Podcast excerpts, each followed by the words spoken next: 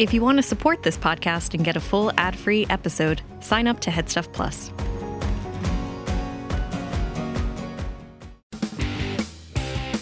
Hey guys, and welcome to Personality Bingo with me, your host, Tom Moran.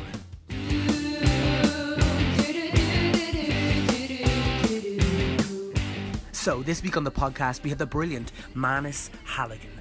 Manus is an actor and a voiceover artist whose voice I think you're going to recognise very, very quickly. He's a super talented and successful voiceover artist here in Ireland and further afield. Uh, his theatre work uh, includes Inside the GPO with Fishamble, uh, The Poor Little Boy with No Arms, that's with One Duck, and then she stoops to Conquer and King Lear at the Abbey. And you might have seen him uh, on the TV in bits and bobs like Rebellion and uh, My Life for Ireland, which was a gorgeous little short film. Um, as well as this, Manus is uh, involved in a really exciting fringe show. Uh, it's a, a children's show, but it's I've seen Bombinate's work, okay, and Bombinate are the company who've done it, and it, you know, it's one of these things where it's kind of framed as a children's show, but it's really for everyone.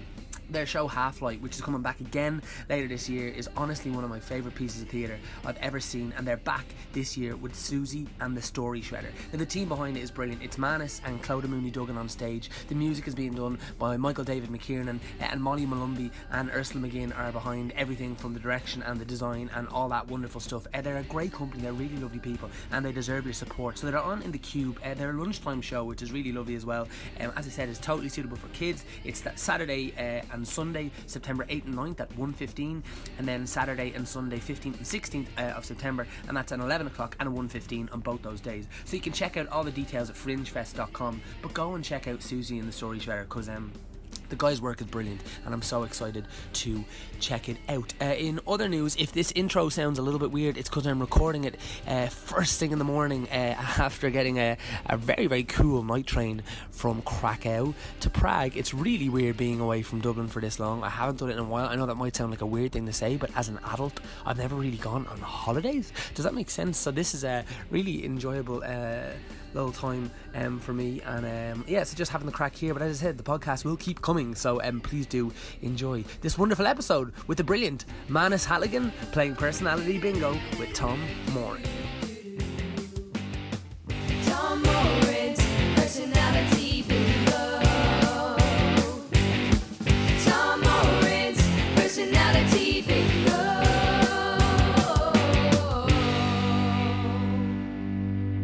Manus Halligan ready to play personality bingo Yep. All right, let's do it. So, a quick explanation of how it all works. Uh, I've got 60 minutes on the clock here. I've got 60 bingo balls in here and 60 corresponding questions. I've also given you five numbers on a Yep. sheet of paper there. Would you do me a favor and read out the five? 4, 24, 57, very good number, Hmm. 51, 36, and 9. Nice. Would you do me a favor? Pick uh, another number, something that's not there between one and 60. Oh, I did. I chose 9. Nine. Sorry, Oh, that was that was the number I wrote down. Yeah, nice one. Okay, nine. Any reason?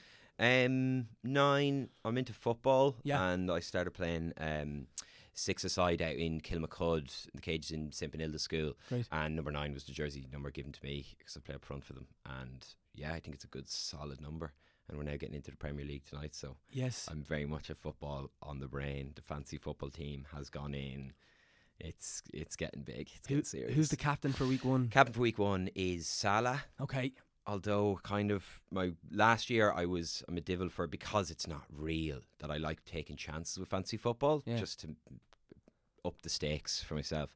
Um, that I almost wanted to pick uh, Firmino this week. That Salah might have a slow start to the Premier League this year Mm. because teams are used to him and are going to be defending their, their their whole defensive structure is going to be based around Mo Salah, even though they've got freaking loads of class players. Um, Are you a Liverpool fan? No, I'm a Newcastle fan. Oh, are you? Yeah, so I have a good like knowledge around other teams based on the fact that Newcastle, you don't get stuck in a bubble with Newcastle because you can't, or else you get depressed and sad. Yeah. Because we're never the only thing we've won the last like sixty years is two championship titles because we were relegated twice and we got back up straight away, which is an achievement. But you're never holding out that oh we're going to be in the top six this year.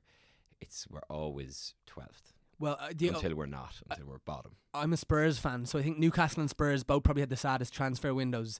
I Uh, mean, yeah. Newcastle in the sense like they made like a 28 million profit, which is just kind of like lads, come on, and then Spurs didn't, didn't sign anyone. Yeah, Like, we oh, ti- like- Spurs. It just Daniel Levy just like won't. Just holds on to those purse strings really nice and tight. But you've a great team. Great team. Great team. There's no reason. Like you could have sold Dele Alli Yeah. to like Real Madrid or someone would have had him Yeah. for loads of money. You need him. He's nice and young and he's been there for ages. He knows the structure of the team. Pochettino's a great manager and he'll be going to some massive team once he leaves.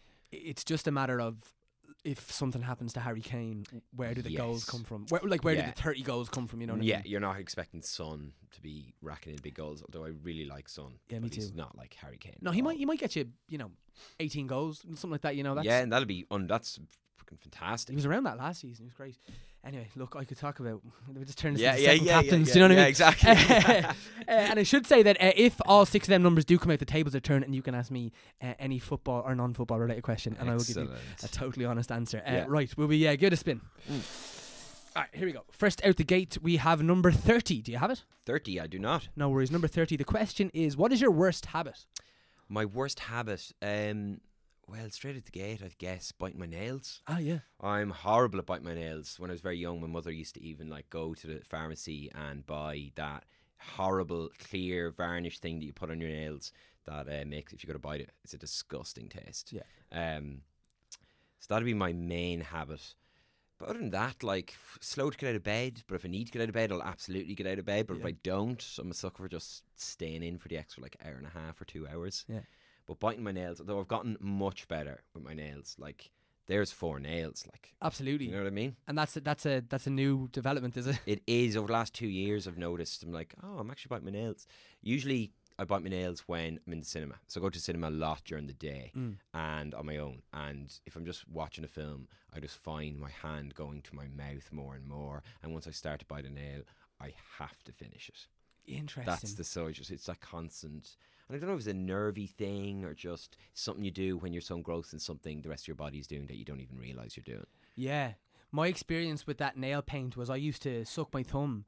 But Oh, yeah. until I, and like it was very strange. I think I stopped when I was 13, which is very late to stop. And I Mm. had yeah. zero desire to stop. Like I was in secondary yeah, school yeah. sucking my thumb and I just didn't care. Like and I, I like I just I just it was just like my comfort thing. Do you know what I mean? Like, Yeah, yeah, just, yeah. I loved it. And uh, yeah, eventually I had to stop because it was kind of messing with my teeth, you know, it was Okay, putting them yeah. of shape, but that, that paint is rough. Yeah, yeah, yeah, it great. is. It's a few things I know that taste like that I can't stay on air, but yeah, Yeah, yeah, it's- yeah. it's rank. Right, let's give it another spin. Uh, here we go. Next at the gate, we have number 53. Oh, I do not have it. Oh, you don't? no, Oh, was two 57, that's right. 57 to 51. Um, okay, uh, what is the greatest piece of art you've ever witnessed? Anything from film, theatre, music, comedy, concerts? Any piece of art, um, I, I like always sticks with me. I absolutely adored uh, the production that um, they did in Galway Arts. It was the landmark who did it with Cillian Murphy, uh, Mm. Misterman. Mm. when Enda Walsh rewrote Misterman to make it into like an hour long show or an hour and ten or whatever it was, um, that had everything, like one person on stage in the massive warehouse theatre they had, but you're able to follow it. You felt like it was on. You could, f- even though he's so far away, you felt like you're like a close up of a film constantly with him. The sound design was remarkable. The set was so industrial. Um, and just I don't know everything, every single aspect of it just hit me so hard. And I was in Misterman when I was younger, so it was kind of like, okay, the script's kind of changed a bit, and this is how they're doing all the different characters that he meets along the way. And just Cillian Murphy's absolutely outstanding on stage, like every night. Like everything I've seen him in, he's just like sweating buckets at the end. Not that you need to be sweating, but he just happens to got constantly playing those very physical roles, like in Mm. Ballyturk, and he just gives it his all, and he's so like beyond believable. Just even if he, you're out of the moment, not even looking at him as his character, just as a performer, he's given it 110% every single show. Yeah. And that really sticks in your memory when you're remembering a show. It's always, I hone in the performances. Uh, I think Misterman, um, other big, like I've seen a few dance shows. I remember loving Knots that uh, CoisCéim did years ago upstairs in the project. I do love going to see dance shows in general because they're just like, you can just sit there and just let it kind of wash over you. They don't get too too in they can, but they usually don't get too intense. There's no big dialogue and scenes where people are throwing dialogue back and forth. You can just listen to the lovely music. The lighting's always gorgeous and the dancing's always fantastic. Just love going to dance shows. But no other one that's jumping out at me. Yeah, speaking about Cillian Murphy, right? Do you have? I was thinking about this today for myself. Do you have like a an actor or a person whose career arc or like range or whatever it might be that you really admire? If you were to pick someone, Uh, Cillian Murphy. Really? Like yeah, like to go from to go from down in Cork doing Disco Pigs and being pally with Enda Walsh and Pat Kiernan and then to all of a sudden be doing like obviously bigger, bigger shows and then getting cast in massive movies. Like he's such an integral part in the movie Inception. You constantly forget about it. Um, that he's the main person they're constantly trying to incept their minds. And Cillian Murphy's brilliant in it. Dunkirk, he's got that lovely role where he's just playing this kind of cowardly character. You can't necessarily blame him um, going into war, but he has all these massive. And then you've um, obviously Peaky Blinders. He plays all these like a vast array of characters, but every you get a feeling that every director in Hollywood would love to have him in the movie. Yet he doesn't like live in LA and he's got his family and back here. And I just think that's very, very admirable to have. That he doesn't like. He could have been the young actor who's from Ireland who does like Colin Farrell and goes over to LA and just lives there and lives the LA life. He very much travels for work, shoots the movies, or goes over to London, shoot the movies, and comes back. And that's extremely admirable, I think. yeah, and it's very cool then that he, you know, he'll take those that two months and do, you know, a weird theater gig. in- Exactly, yeah. you know, was- is yeah, great. Yeah, he's. Uh, Enda Walsh must be so lucky. He also works both ways because Enda Walsh is fantastic as well. But to always be like, oh, Enda's got a new play, wants you to be in it. Fantastic. It's probably an amazing role. I know Enda's writing really well, so I can fit in there. And it's like, it's the kind of dream, you know what I mean? Yeah, it's To be, pretty to be slot in with a writer like that. Yeah, big time. Right, let's give it a spin. Go on for. It's not four, it's fifty-two. Oh my god. We're hanging out in the fifty today. Yeah. Number 52. The question is uh oh, it's an aggressive question. What is one thing you wish you could change about yourself? About myself. Yeah. Um. Well, I can't grow a beard. Ah. So like uh, getting that out there because by acting when you're going for auditions for things like ads or like minor roles in TV shows, you're cast off your looks 90% of the time. And a lot of the time you'll read the brief and you're going into auditions like this person is 32 and uh, has recently bought a new home and is probably quite hipstery and will have a beard and it's like ah and I from knowing doing ads, you know the writers are so specific about their idea that they don't want to change their idea because it feels like they're being maybe a bit weak and they want to just be very gung ho and they think this is exactly how it is and maybe they're dead right.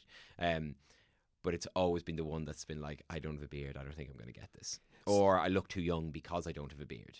Yeah. So if you don't, if you like, do you shave at all? Yeah.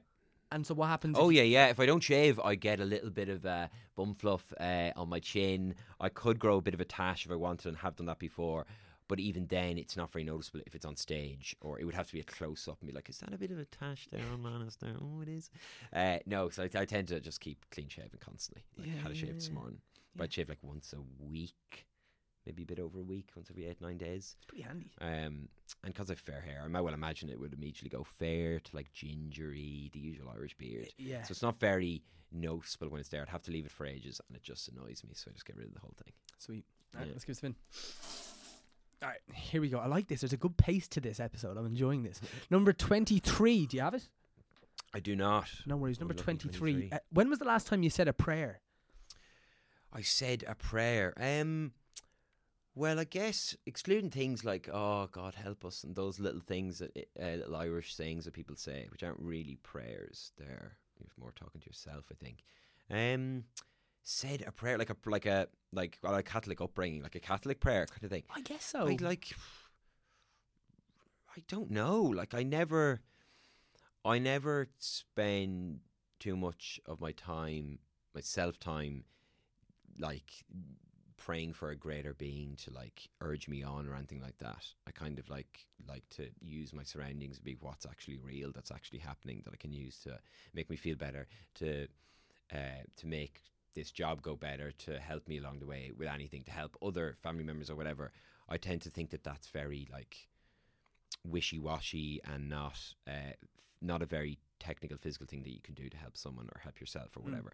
So if it h- help put someone in a greater mind space, absolutely, I'm all for it. But it's not for me, so I just don't pray. Mm. When I was young, I was bet into the illustrate the illus- the children's illustrated Bible, and I loved reading that. It was like a big hardback, kind of big, like A4, bigger than that even. Um, big thing with pictures and it covers Moses and the Red Sea's part and the land and then there's manna from heaven and oh God there's a golden cow and it was all very fantastical and amazing and for some reason I was just bed into it and I was a uh, uh, altar boy up until I was about until I went to secondary school I think like 11 12 that kind of thing Mm. um, and like the whole stage craft of mass of you've got your main character who I guess you could say is God, but the main character you can see is the priest.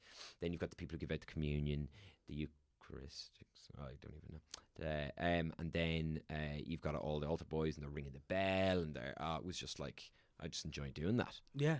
Um, but yeah, pray. No, I haven't said a prayer in yonks. And what's your relationship now to your like Catholic upbringing? How do you look back on it? Um, I look back on a. I don't look back on a waste of time because it's a very funny society or event or thing that was on. You meet everyone on the Sunday, get to half eleven mass, maybe rocking around twenty to uh, late with the family, sit up in the front left pew with the family where we always were, um, and then it was it was all about afterwards.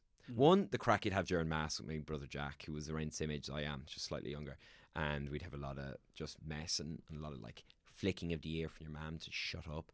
Um, but it was always afterwards going down to newsagents into town, getting your football stickers, getting whatever magazine, your match or your shoot or whatever it was at the time, uh, getting your your sweets, your bars of chocolate, and uh, heading home and just devouring them in front of Sunday TV, that kind of thing. Uh, it was like the, it's the start of your Sunday, which was always a great relaxed day. So it you can't remove it from the Sunday. It was part of that day for years, up until my parents walked in one day. Maybe they were maybe they were at a party or they were hungover or they were tired for some reason, and they were like, "Listen, do you want to go to mass?" No, cool. And then we stopped going to mass, and that was that was the end of it. So the only time I'm ever in the church is the odd wedding, even though they're even getting fewer and fewer. More people are getting married in the middle of a field or just not in churches, um, or funerals. The big one would be funerals. Yeah. It's basically the only time I'm in a church. Yeah, it's it's it's funny. Like when you were saying that, it was because they're, they're very evocative memories of like just the shop after and whatever. I went through this weird phase where uh, I don't know what age I would have been. Maybe let's say like eleven or probably 10, 11. And I used to go, start going by myself. So mum and dad would always go to the Ooh. half eleven one, and I go I go to nine o'clock because I wanted the free gaff. You know what I mean? Okay, yeah, yeah, yeah. Nine in Uh, the morning, like. Yeah, nine in the Yeah, morning. yeah. Yeah. and I go and I'd sit in. Do, do you have a crying room in your church? Like the little room off to the side where like it was for babies. and Yes, stuff? we do. New, it's new and well, new is in like ten years. I remember when it was built. Yeah, yeah, Yeah. So I I, I I I used to go in there and I, I made great friends and I, I I she's probably not alive now. She was old, like this very elderly woman, and she just thought it was great that I was you know this you know eleven year old or whatever rocking up Yeah, by yeah, myself nine in the morning and. uh yeah, it was, it's funny though, but it's funny. I and, and like the real reason why I did it was because I, I liked having the house to myself. Then when the rest of the family would That's what I was going to ask you. What were you doing in the house to yourself then when they were all at mass? I used to well, I used to go across to the shop and I go and I, I like I, I used to go across and I'd, I'd, get a breakfast roll and I'd get shite like do you know what I mean like way too much of it and it's very bad for the environment and then I used to to hide it I used to fuck the papers over the neighbour's uh, wall because there was kind of a building site behind the house Okay, there, was- yeah, there's yeah. renovations going on and I used to just fuck it over like you know the crime was yeah, in was- with all the other builders, yeah filler roll wrappers. Yeah, sure exactly. we're there. So um, but yeah, mass, gosh, like, and it, it, that's true. It's very funny when when that time comes where your parents kind of make that call. Or like, we've done enough of this. Like, Yeah. it, They like they they weren't very holy. They would have been when they're young, like absolutely like any parents, kind of our age or whatever, growing up in rural Ireland. My mum's from Clare, my dad's from Westmeath, and they would constantly be in churches up until effectively up until they move out of Dublin. And I actually don't know if they went to mass when they moved up to Dublin. I actually don't know. Um, probably not. I can't imagine my dad or my mum going to mass on their own or with their mates. Um, but yeah, they they're so used to it, and then when they grow up and have kids, I don't know what what happened that they were just like, church isn't for me, or probably everything that was in the news um, about the Catholic Church, they were just like, no, this isn't. We don't want to go. The kids want to go. They absolutely would have brought us and sat with us, absolutely. But we were just like, no, I just want to watch like reruns of Soccer AM or go out and kick ball. totally. Spend that on Sunday before you go back into school. Yeah, it's. It's funny. Like, it'll be so interesting now. Like, as like our generation of you in know like people grow 15 up. years. Yeah. Where like we've grown up and we are now parents of like say 10 to 15 year olds are they going to mass or what's their substitute for religion or thoughts ex- ex- existential thoughts i guess in general Yeah. what's it all about and like and, and and in terms of the churches and like priests it's really funny i have a a guy i went to school with he was the year ahead of me and i would have been good friends with his younger brother. Is a priest. Oh uh, yeah. and like it's it's it's so bizarre because I was in I was back in my old school voting um for the repeal uh, and this this priest rocked up in uh, like full full gear. Do you know what I mean? I was like oh my god that's that's my my my mate from school. It was just so bizarre you know because I don't you, know you don't see that these days you, You don't just- see like young priests you just don't see them You just don't. Yeah. Like it, it's it's incredible. So, it, but it, it is so funny. Like, I mean, I.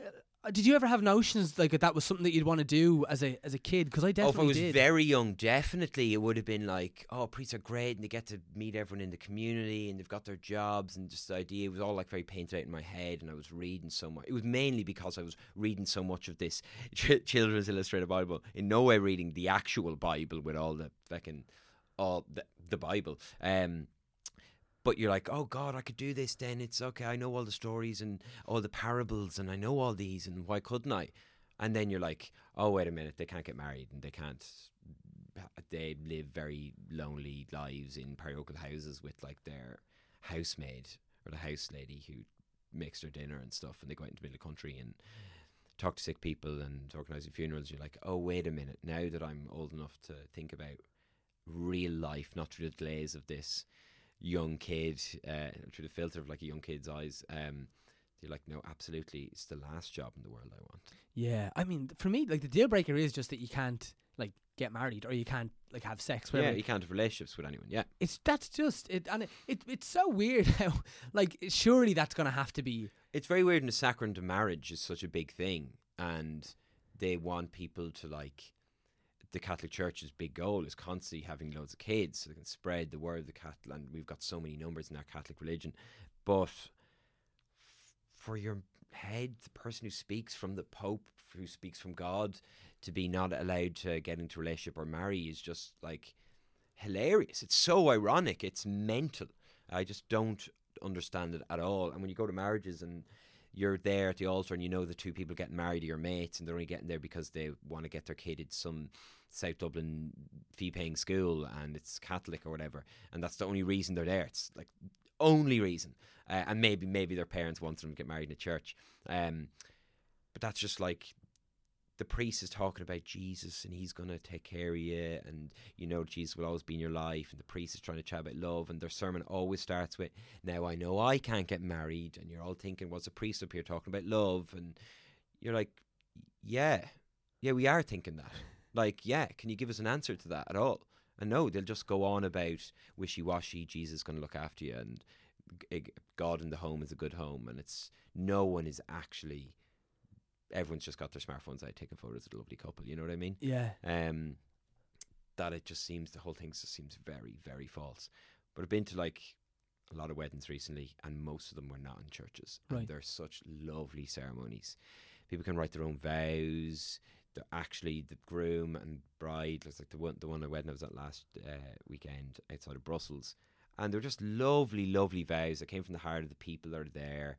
There's no priest trying to basically rewrite the vows for them in a way, and always try to get God into the into the, your, your your vows. Um, and it just seems like lovely ceremonies. Mm. Like there's no signing the register at the end. They've done that in some civil ceremony in town or whatever, and everyone's just there in such a good mood. There's no one trying to put on a face. They're just like lovely, lovely ceremonies. Um, that I almost hate going to church weddings. yeah, yeah, totally. And like going to going to so many weddings and stuff like do, do you start to like categorize the things that that uh that you know if you were to go down that route like that like oh I like that like is that is that how it works I haven't. No, I haven't actually thought about that. But mainly because I've been there with loads of friends who are engaged and they're thinking that. So I'm thinking about what they're thinking about, Yeah, as opposed to yeah. being in my own head. It's like, geez, if I was married. Now I've never thought about myself getting married at all. Really? I've never been a person to get into relationships. Mm. Um, at all. So I'm never like constantly in the right. Oh God, if I was at a wedding, I planned this and stuff. But I do have thrown many New Year's Eve parties back in my family gaff in Cavan that I know how I would have the afters certainly. Right. But I don't know about flowers. What I well, what I would wear. Have I even? No, I haven't thought about what I'd wear. But I'd certainly go a bit out there. Mm. I think, um, definitely, because it's it's just a show. The whole thing's just a bit of crack. Like yeah, yeah, you don't yeah. need to go in your like black and white perfect suit with the flower, and all the lads look the same, and all the girls get the choice of wearing lovely dresses. Um, that I'd be a bit out there. I think in my own dress, and hope everyone else would be. But yeah, no, I haven't really thought about how I would plan a wedding. Yeah, and in terms of then, like uh, we were saying about not being one for relationships, generally speaking, is that is that like is that a is that in connection with like career stuff and being busy with that, or just a general disinterest? Definitely part of it. It's tough, like when I see people in long distance relationships or people in relationships who then move, or someone now has a job in London and therefore has to move to London, and the other person is going to go with them, and that's hunky dory, or isn't, and hope that they're only going to be there for two years and to do a long distance thing, which I would never do. Um, but yeah, it's like the actor thing is like, no, I'm set up in Dublin here, so I have to live in Dublin, or if I had was lucky enough to have a house near enough Dublin in the suburbs or in the countryside in Meath or even in Cavan, it's it's only like an hour and fifty minute drive from my house to Rathmines, um, which is not a long time at all. Um, but they, the person would have to be happy with that, and it's always a kind of a trickier one of like, I don't know many people, but as well, I don't know many people who would get with actors. It's always a thing as well. People tend to tur shy away from actors, which is totally fair because so many of them are absolutely bonkers. Um, that like stay away from actors, kids, uh, and don't be an actor, kids. Um, yeah, it's yeah, it definitely would play a part in it. But I've also like I really like my own time and and I guess I haven't met the person yet.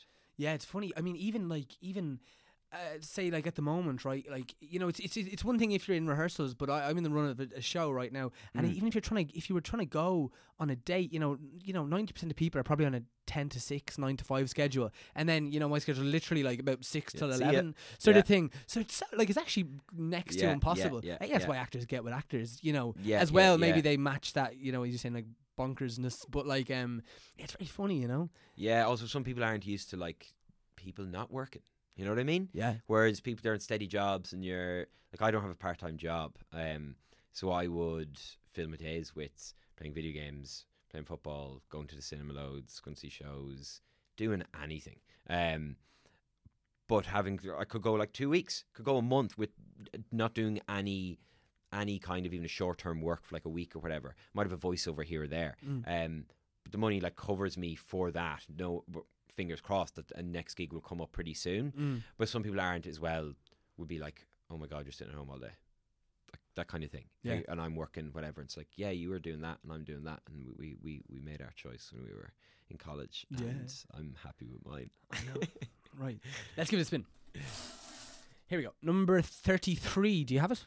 I don't. All the threes. No worries. Number 33. Uh, question Are you the oldest, youngest, or middle child in I'm your family? the third, and it's I always think it's a godsend. The third of four. uh-huh. So my eldest brother. Now we're all pretty close to each other. I think my brother Frank is about thirty-four this year. So he's thirty-three. My sister's thirty-two, Annie, and then I'm thirty, and Jack is twenty-nine. Mm. So we're all quite close, the four of us. Um, but being the third kid is great. Frank's the eldest. The parents would have doted over him. Annie's the only girl in the family.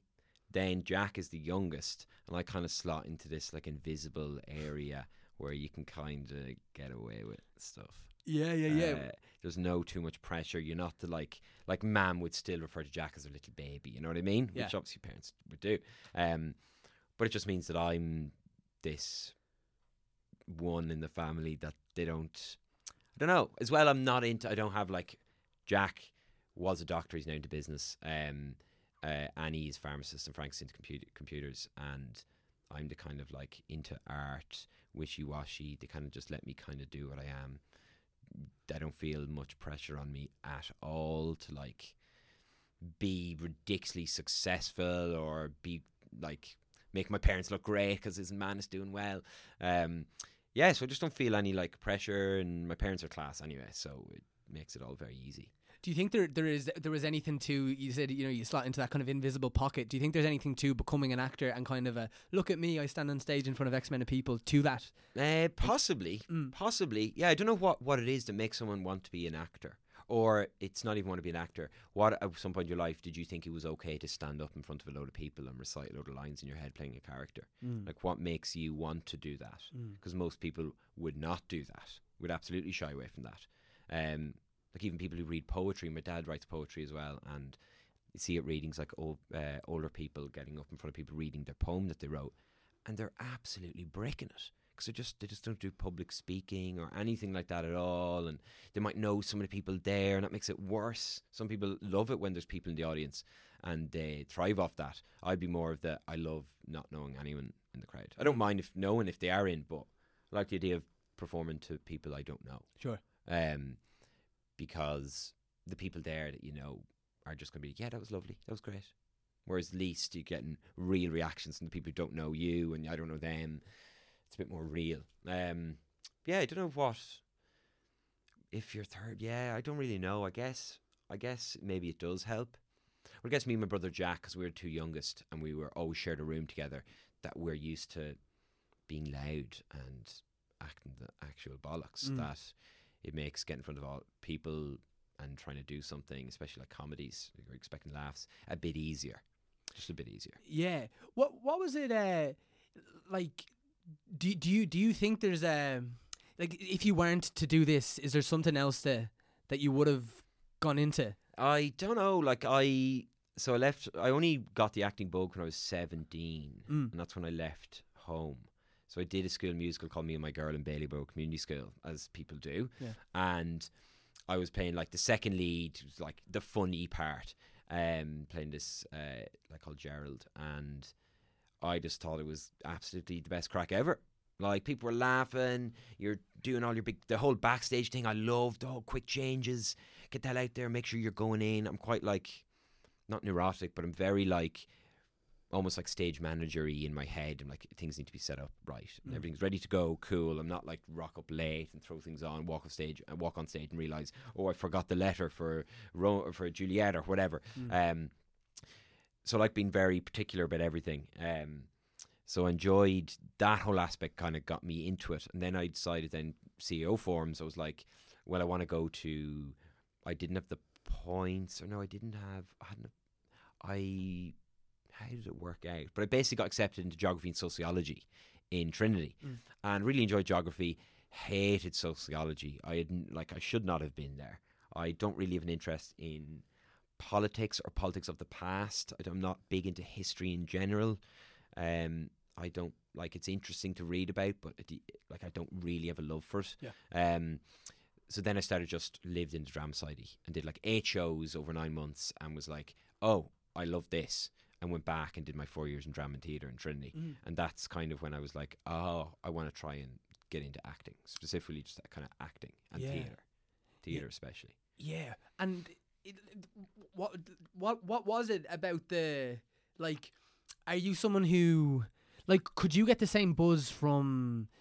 Is it is it theater for you? Like, is it the live audience aspect of it and the Yeah, I think so. And the risk of that. Yeah. And the fact I just love stories and stories that are told in one night. Like I like I was saying, I love film. I love to go watch film. Acting in film is not rewarding in a way. Um, it's really hard work. You're doing a few like you're doing your takes over and over again. You're in your trailer ridiculously early in the morning. You're leaving really late at night. Uh, nothing's actually. It doesn't feel like anything is actually real or has been done until you see the final edit. And the director and the edit, the editor really have your performance in their hands. And a good editor, so can like make a bad performance great or a great performance bad, like depending on the editor. Um, but it feels so out of your hands. Where if you're on stage and you've also you don't really rehearse in film, you turn up and you just do it and it's that's kind of a bit of a strange element where I'm used to like doing my four weeks rehearsal with a whole cast.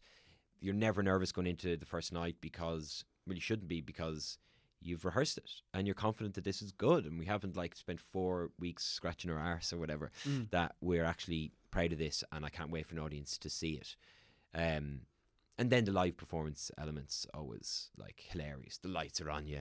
it's like, oh Jesus, I forgot there was going to be lights in this, and I can't really see the crowd. And we've been in a very, very bri- brightly lit rehearsal room for the past four weeks, and now we go into a dark room, and there's a few people in the audience. You can hear the odd cough, phones vibrating uh, in people's pockets, which I always find to be way worse than the phone actually ringing. Yeah. It's like in your head, you're like, is that is that someone's phone vibe? Is that zzz, zzz? it is? No, it is someone. Oh shit, I'm I'm I'm on here.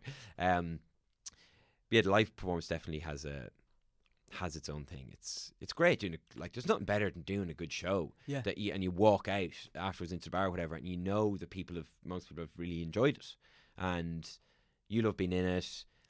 As I say, I love like all the. I tend to play, or certainly when I left college, played a lot of roles within one production. So I might have like nine costume changes a show. I remember the King Lear as just as um ensemble part. I did King Lear in Selina's King Lear Mm. in the Abbey, and I had twelve costume changes over the show. One of them, the quickest, was four seconds, and you're straight back onto a new scene. And that whole play acting, basically, of it all, I love. Yeah, Like, yeah. it's gas crack. If you get to put on a wig, ooh, that's great crack. If you have to cut your hair, dye your hair, you've got to deal with that then in your real life. It's all gas. It's just it's it's it's serious stuff, but it's always best when it's not taken too seriously. Like, Mm. do the job, do the job well, but really enjoy yourself doing it because it'll show. In terms of your cinema going habits, what do you do? You have a are you a Cineworld person? Yeah. yeah. Oh, do you um? I've had, I've had that unlimited card since 2006 or 7, I think. So 11, 12 years now. I mean, it's like it, it makes no sense when people don't have it. Who go? You know, if you go, Yeah, who go? Oh, Yeah. if you go, like I was living in Temple Bar for four years when I was doing drama theatre just at the bottom of Cows Lane, kind of like the back of Smock Alley. Mm. And, oh, 10 minute walk over to Capel Street. I remember one time I'd seen, like, I have 17 screens, and at one point I'd seen every single film in the cinema, which would have been about 13 or 14 films, to anything of kids, animation films, to um, horror films, which I love, drama, crap comedies, American comedies, like, um, but just go and see them constantly throughout the day. And rarely now do I find myself in the cinema in the evening times. Mm. Like, always, always one o'clock, two o'clock. They're my like peak times. Hanging in the back row, Cineworld screen two, like Yeah, yeah, drinking yeah. my bottle of water, and then straight my bike and head off home back to Rathmines. Yeah, no, totally. I'm I'm with you there. What what then in terms of like um in terms of say work now, do you how do you how do you decide like what you're gonna do? You know, it, just say someone comes to you, like um for Mm. example, you're doing the show on the Fringe, and the guys come and they say, "Look, we love you to do this. You know, here's the script, whatever it is." How do you? Uh, what's your barometer for basically saying yes and no for things? Are you always yes, or are you trying to be picky about stuff? No, I'm you. No, I'm usually a yes man, but there are certain things where certain types of shows that I would shy away from in a bit because I don't think I'd be right for them. Mhm. Like I like comedies, but I don't like massive over the top comedies. I don't like melodrama. I think you need to be a very particular kind of actor. Uh, I don't like going to see melodramas because they're they're just tough. They're like it's all very big and showy. It's like watching Fair City on stage, and I'm just kind of not into that. Sure. Um, uh, usually I would say yes because in Ireland there's only so much stuff that gets put on. There's only so much stuff that actually casts anymore. Um, that hold auditions and that aren't the director comes in and is like, well, I want this person, this person, this person, and like if you're not one of those person, you're not one of those people. You're not going to get in. See, you might do a better job. You might be, you might even the director might even like hold auditions just to see new people, but have no actual plan to cast them in the current thing they're doing, which can be helpful because it gets you in the room with the director. Absolutely. Sure. Um, but usually I'll be usually I would say yes. Yeah, if I'm free and I'm able to do it, absolutely. Profit show, profit share shows are a bit tougher because originally great idea because you mightn't get asked to do a lot of work anyway because you're only starting off, you're just getting your face out there. But then I was caught a few times where you say yes to profit share shows and then like you rehearse for two and a half weeks and it's the last week you're going to be going to tech soon and then you get offered like two properly paid gigs that start rehearsing halfway through the run and you can't pull out with the profit share show because you've committed to that absolutely and you can't leave them with a week and a half or a half a week with no performer uh, but you're also not getting paid and so now I kind of I don't try not to do profit share if I ca- if if I can help it, because usually it's almost the same as booking a holiday. Something comes up. Yeah, totally. Something comes up that's paid that would have been good, or even like I've two voiceovers in the space of the six week rehearsal and show period, and that would they would be two one hour slots in six weeks, can get you more money than the show would have done throughout the thing. So it would have been better if you had it done the VO and not the profit share. But some profit shares or some shows you just want to play the character, and it's good to be able to hop on them and not be strapped for cash that you actually have to say no because you need to make real money. Totally. Do you, because of that, because it's so real what you're saying about just the, the nature of in Ireland in particular, I think you know where stuff often isn't uh, audition or whatever. Do you look, do you look at the UK? Have you ever looked at the states as options as, to emigrate? No, like I'd love in my head. Oh, I'd love to be living in New York. I Sure. would love New York. Ever since I visited as a young child, I was just like wide-eyed. Oh my god, this is unreal. Um, and I'd love to be acting in New York. I don't think it's a realistic, viable option. So that's that off. I don't like London. Um, I like visiting London. Mm. Great. I did a show there for a month in like April 2013, I think it was, or 2014. Um, and that was brilliant because you get to go over with a show, so you have the work already, Mm. stay there for the month, have a great time, and then go back home. But just the London life, just growing up in the countryside and then moving to Dublin was so nice because Dublin is still so small Mm. and you can get around Dublin in 50 minutes anywhere on my bike. And I just love the tight knit community. I like the way you can bump into people on the street at any time. London, there's none of that, and that extends to large, large parts of walking around the street in London. No one bumps into each other. There's nothing funny ever happening in the street. No one's smiling. It's like it's just very impersonal. It's a money town. Everyone's going to A, A, a to B. It's easy to get around, but it takes a while to get around. Now they've gotten their crazy hot summers. Everyone's just like on edge in London.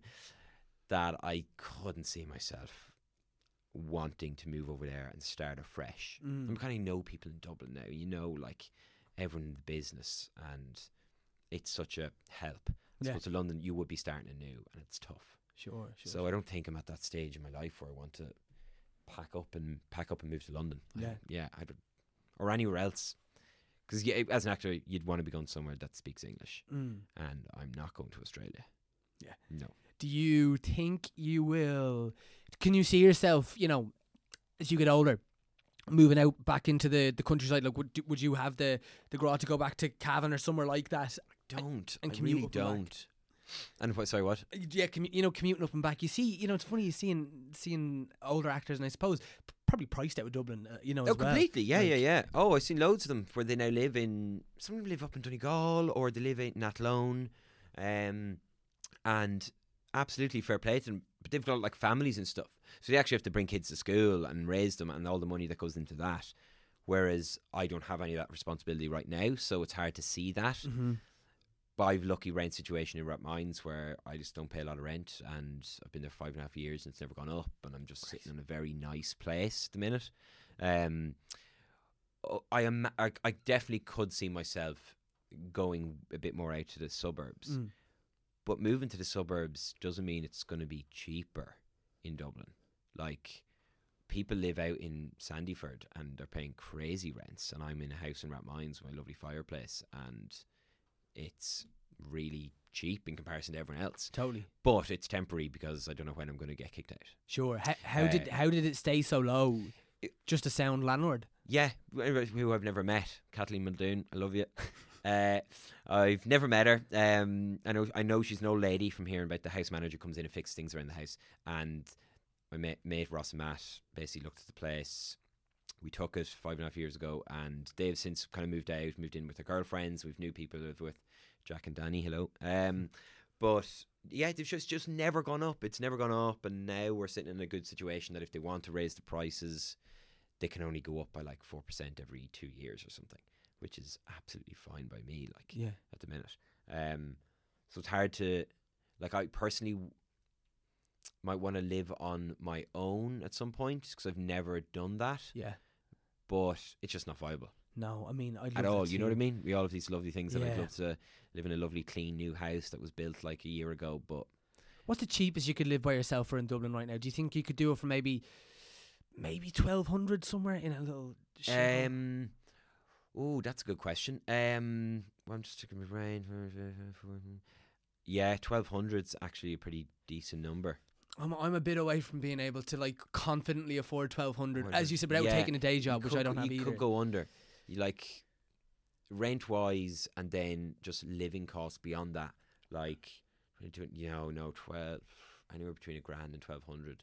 But then even then, you're like, you're certainly not going out a lot. You're not drinking in pubs a lot. You're cutting back on the amount of show tickets you're buying. Things like that. Do you have to? Sure. You're certainly cooking at home every evening. That kind of thing. Yeah. Um, which I'm really bad at. Right. You know that's the godsend about um the Cineworld card because like if you have that, anyone doesn't know it's like a it, it's like an all access card. So you you know you pay a lump sum or you pay twenty one ninety nine a month, and you're unlimited film. So it's like no matter if you, I, I always pay a lump sum um and like you know when- I have the bit of cash and then like you're just sort of like you you never have a day where you can't do something. You know yeah, what I mean? 'Cause You exactly. can't yeah. afford it. Even now with the introduction of 4DX, have you gone to see a film 4DX? Not yet. So I went to see Skyscraper with my friend Killian, and since then, then went to go see Mission Impossible Fallout uh, in 4DX, where your seats move. There's mist sprays from the back of the seat in front of you. Rain falls from the ceiling if there's ever rain in the scenes. Uh, your your chair vibrates. Like when I say it moves, your chair moves like a roller coaster. It's like that Star Wars experience in Disneyland Right. but over Mission Impossible was like two hours and fifteen minutes, and you're like, like the whole last action sequence, you're being thrown around the place. I don't know, I don't know why you don't get seatbelts because they really do shake you around. It's a really strange experience, but if you don't really care that much about the film, it can be such a good laugh. Like, it's really funny. It's very expensive, but with my card, I just pay an extra five quid and I can go in and see it. But the regional tickets are like somewhere between they're in around sixteen euro to actually go see them. And what about if someone's bringing in like their popcorn or drink or whatever? What did it go flying? So the, the before the film, they show you what 4DX is. You know, in 3D, you put it on. They give you the wee 3D ad of the dog and the ball, and it all comes at you, at you and it's all very cool. Yeah. Well, they do it with 4DX, and my mate had just gotten a large popcorn and sat down. Then the thing started. And it was just popcorn going everywhere. He hadn't even taken a bit, so it was right to the top and was just being thrown around. He was like, "I think, don't think I can do this." It's like, "No, no, you can. Come on, we're doing this. We're doing this." Um, so there's a, there is a bit of that. Uh, but there is a place you can put your your drinks. And because of course drinks when you have them in there always with the lids on them with the straw, so they're not going to spill. Um, but like there, I saw a couple who who came in late, and there was the opening of skyscraper, and the first five minutes is a big action scene.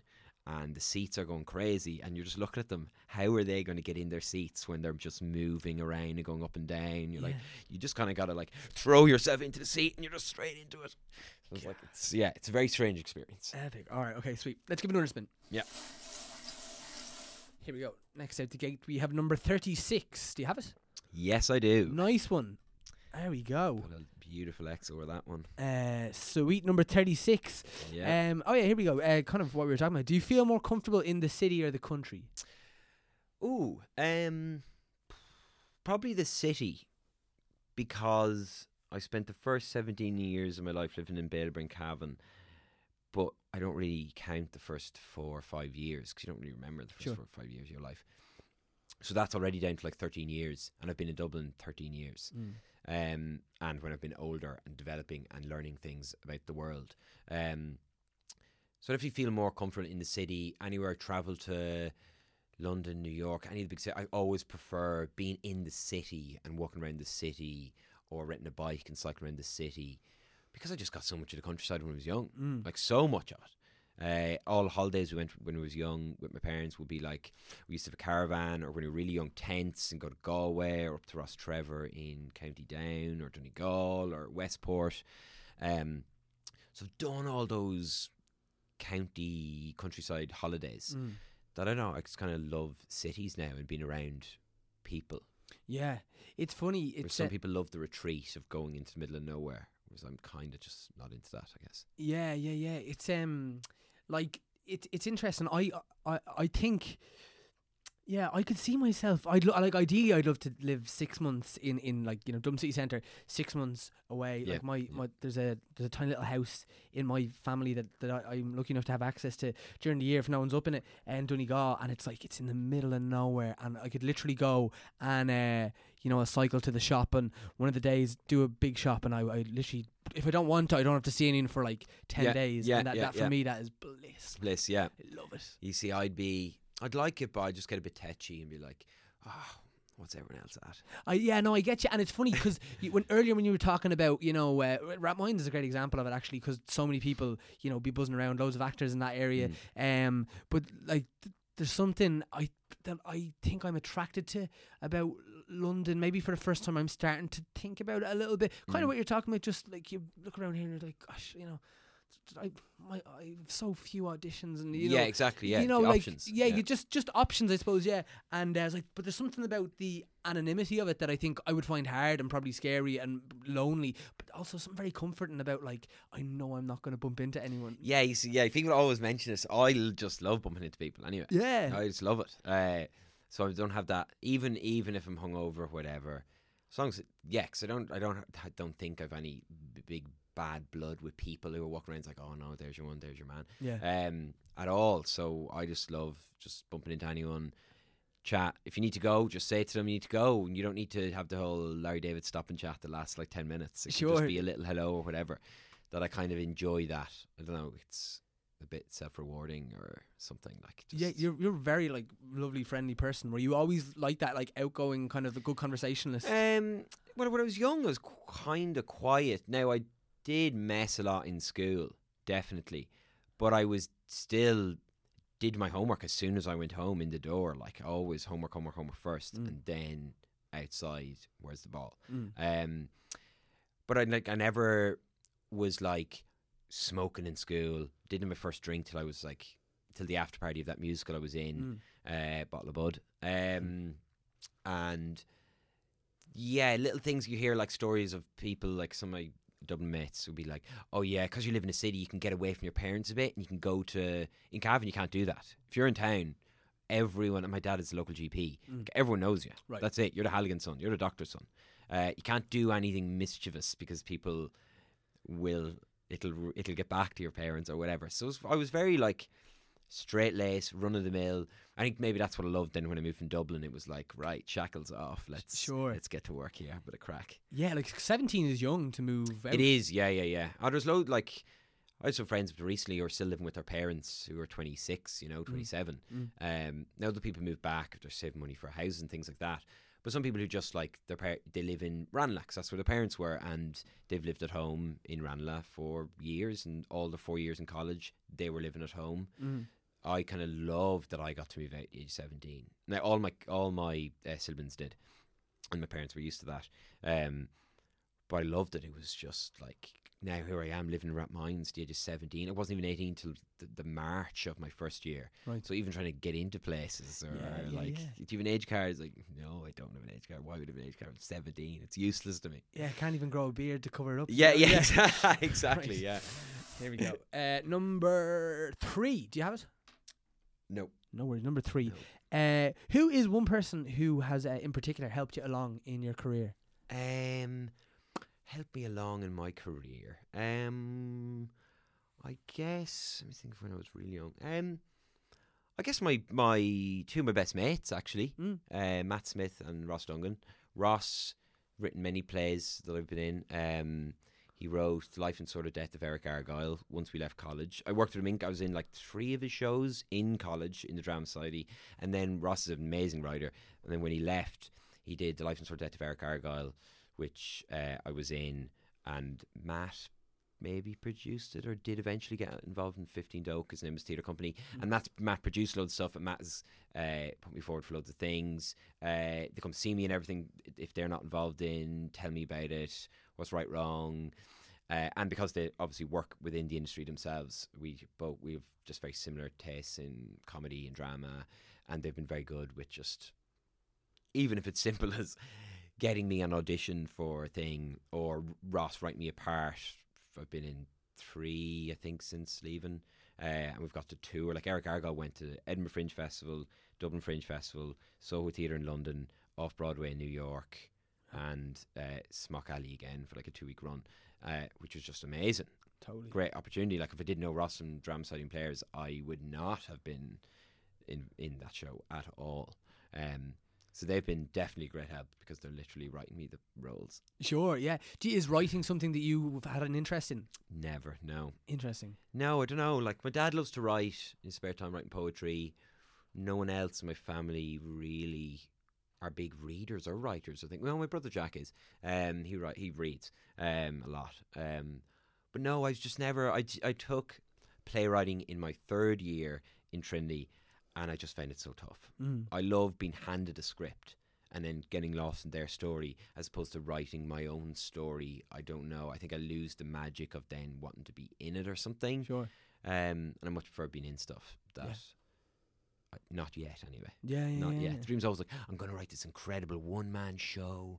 It's going to be a lad set in, it's going to be set in Cavan, and uh, he's going to play loads of characters in it. And you're like, this has been done, and it's it's too it's too obvious, and I yeah, just don't.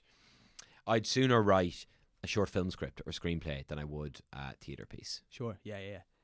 Yeah. Yeah, it's funny. Yeah, I, uh, I, I, because I, I write a lot, but I have come to that like realization. I, I much prefer writing screenplays and teleplays than, than, than plays. Yeah. It's really funny. I think it's because that when I write theatre, I always do it with the. I've written two plays. and I'm in the second draft of it, a third play, but I, I kind of write it, and I, I can't get at the. The profit, the fact that I'll probably end up having to do this myself out of my head. Yeah. So I write very small, very conservative. Yeah. Whereas with film and TV, like I've written a web series, done that myself. That was fine, but again, it was small because I knew we had fuck all money to do Yeah, it with. exactly. Yeah. But whereas if Holds you're you back. writing like you know a spec, like a, a you know a pilot or something, you can kind of just like, like I, I I can't afford to do this myself, so I'll just balls to the wall. Like here it is, you know, and it's very liberating. you Yeah, know. because I think that you're saying like say having a budget, like it can really hold people back. If you're writing a play, I always think you should definitely this advice I just heard from other writers of like no, write it the way you think it should be done. Mm. It can be pared back in production. A director might take and go, okay, you've all these big. It's set in ten different venues, and we're trying to put this on stage. It's going to be tough. We don't really have a big set. A good director would be able to make that work, absolutely. But you shouldn't go in handing them a lesser draft of what you kind of want. But yeah, there's there's only two actors. I really wanted ten actors, but there's only two. It's always better to write what you want done, and then if it gets to production things, it can always pare back. As opposed to start lowering your bar immediately, because then everyone else has to lower their bar probably based on because you've lowered the bar and they're even even lower again. It's always money. It's always money.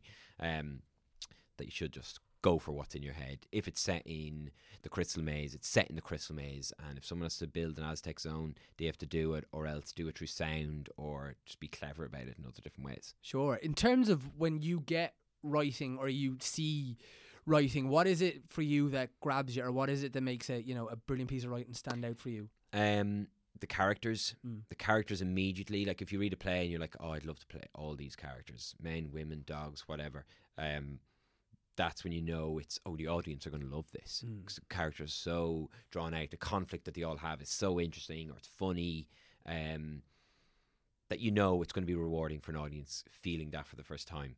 Um, I also think a good ending is really important Mm-hmm. because a good ending validates the rest of the show. Some plays that like have two endings or the ending is just like an afterthought. It's like, okay, the, all the main dramas happen now. Let's just have someone say a line in the spotlight and we'll just end with a mysterious ending. Can really not not work in your favor at all. Something with a really lovely, succinct ending, even if it's bookmarking from the uh, be- something that happens at the beginning to the end or whatever kind of style it's done in. Mm. Having a very good ending can really like make the, leave people leaving more confident that what they saw was good Yeah. instead of going like I didn't really like the ending, but the beginning bits were nice, or oh I didn't like the first half. Oh, I didn't like the first half, but the second half after the interval was nice. It's like, did you only like the second half because it was like thirty minutes long, and the first half was like an hour and ten minutes? Yeah, that might be it actually. Yeah. Yeah. Uh, yeah, good ending, but mainly the characters. Mm, mm. Of course, if there's a character in it, like when I did Ross's, as I was talking to you before, Ross's uh, Before Monsters Were Made, we did upstairs in the project before touring with it. Uh, it was a thriller on stage, but also the character for me, the part of Graham, this kind of young guard out in Ballinan, Mayo, and he's alone, lives on his own. He, he's he relies on his family for like self assurance constantly, and as the play progresses, he begins to realize that actually he's going to be alone all his life, and maybe he didn't want to be alone all his life, and it's all getting very real, and he's getting very down. It was just such a good arc for that character. Um, also within that thriller play, he was kind of seen as maybe the red herring, as the lad who might have. It's about a kid going missing, uh, and that he might be the the baddie, should we say? Um, and turns out he's not. He's just very, very sad.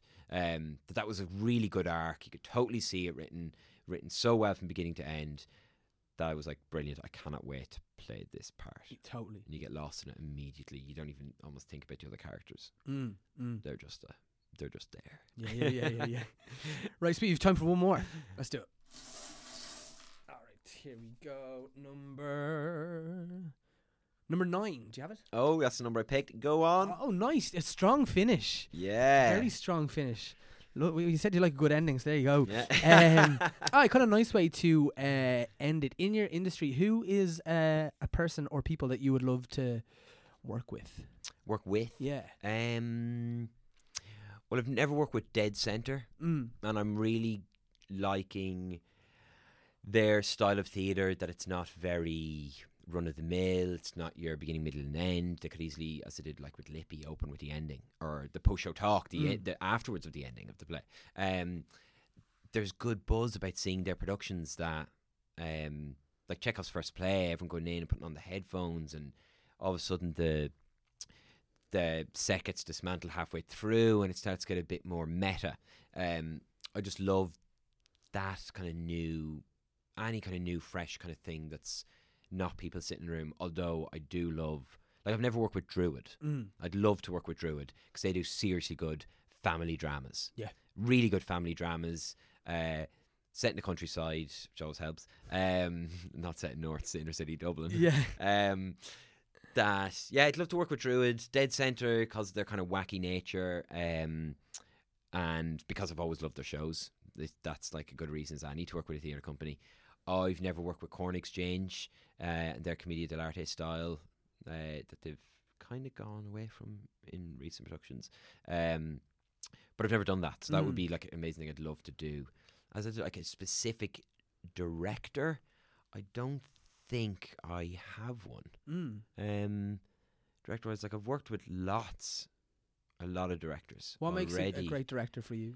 Um, someone who's able to convince you of a new way of doing something at the drop of a hat, of like that you haven't thought of, Mm. uh, because you're either too stupid or you've gone so narrow-minded into no, this is the way it is, and then if someone asks you to do something else, like no, no, no. But if they explain it, it's like no, but you think that maybe this is why that he wants to ask her out on a date. This is the way he would do it. You're like, okay, let's run it, and it immediately starts to feel right. A Mm. good director can manipulate a performance because they're looking at the greater picture, whereas a lot of times you're not. You're focusing on the character and the other character in the scene and how that is interacting, and obviously the stagecraft of it.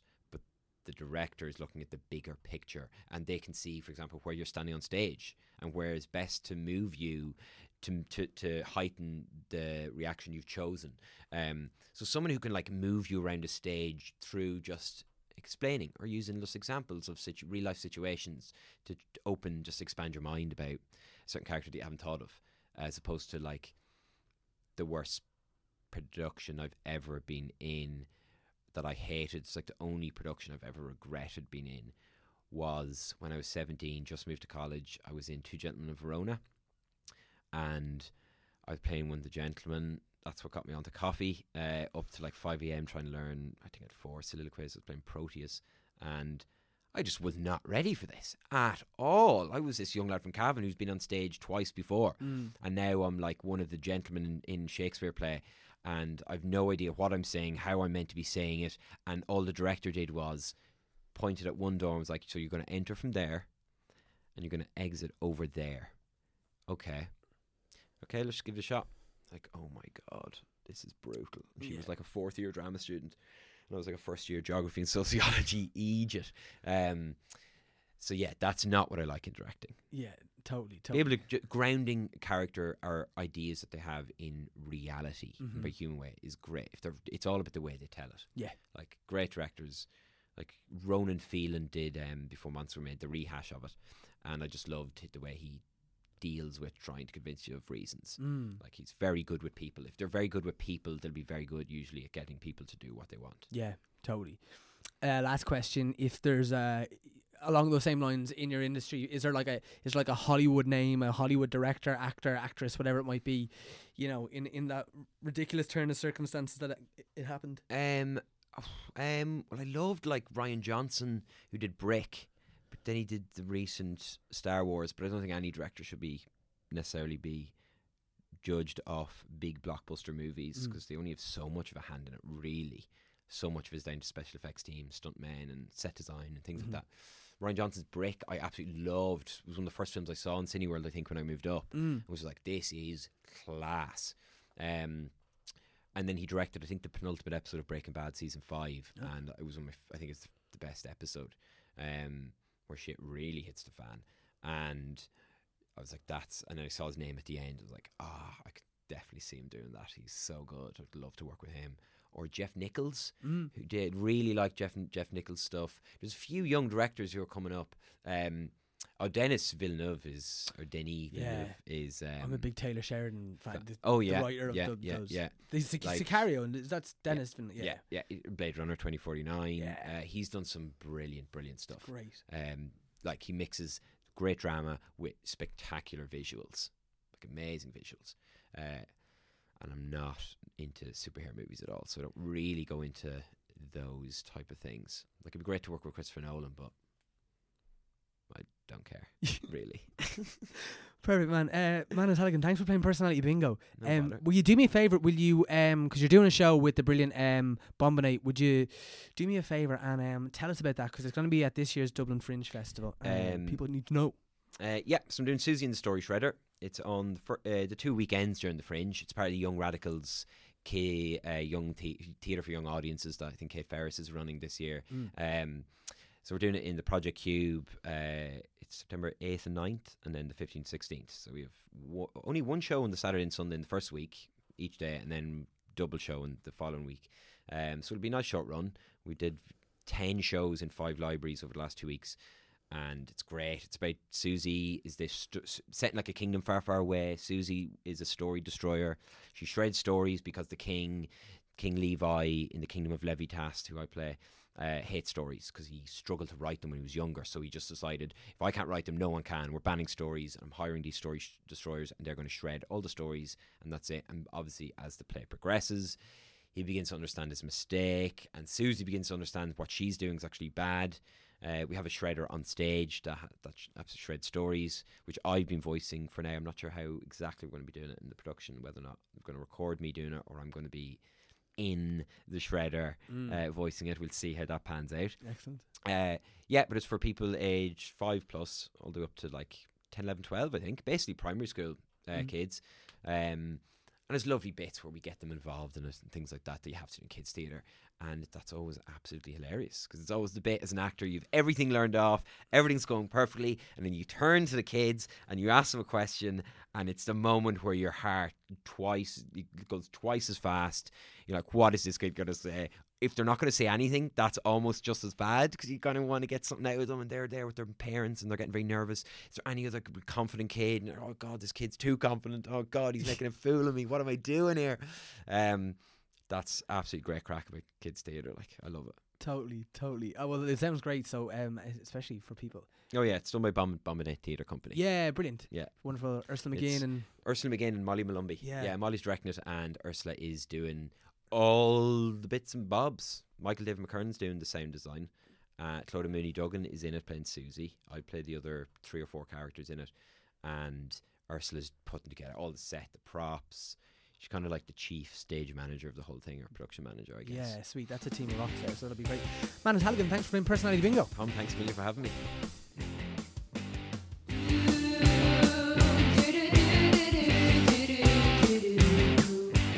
So, guys, that was Manus Halligan playing Personality Bingo with Tom Moran. Manus, if you're listening, a massive thank you to you for taking the time to do it, uh, and best of luck with the show. I am excited to see it. Uh, in other news, uh, yeah, well, actually, not loads of other news. And um, we just finished up our run of Copperface Jacks the musical, uh, and I have some time off, um, which is always that weird time as an actor when you're coming off stage. Uh, so it's been really nice to to go from, I guess, the high octane stuff of just kind of sold out shows at the Olympia to uh, getting away and traveling um, solo. It's been really fun, really liberating. I already just learned a lot about the logistics of getting around Europe kind of by yourself, uh, but it's actually all been relatively fine so far. Uh, met loads of cool people, doing loads of cool things, um, seeing lots, um, enjoying myself too. Definitely, uh, I think I've had multiple beers every single day, which is uh, lovely. Um, and uh, yeah, so it's all very, very bizarre. I have no flight booked home. I'm kind of just waiting until I need to come home or I run out of money. So um, it's all lovely, I have to say. I'm having a great little time away here, and um, yeah, we've got another few podcasts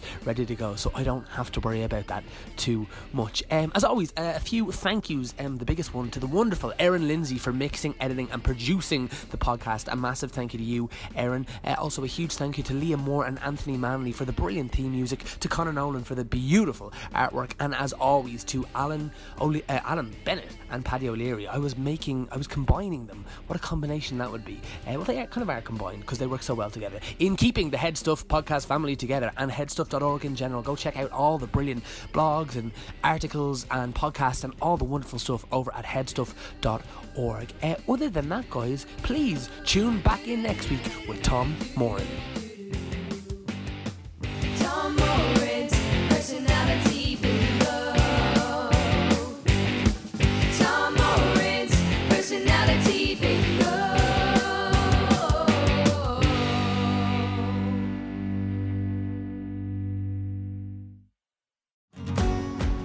If you want to support this podcast and get a full ad free episode, sign up to Headstuff Plus.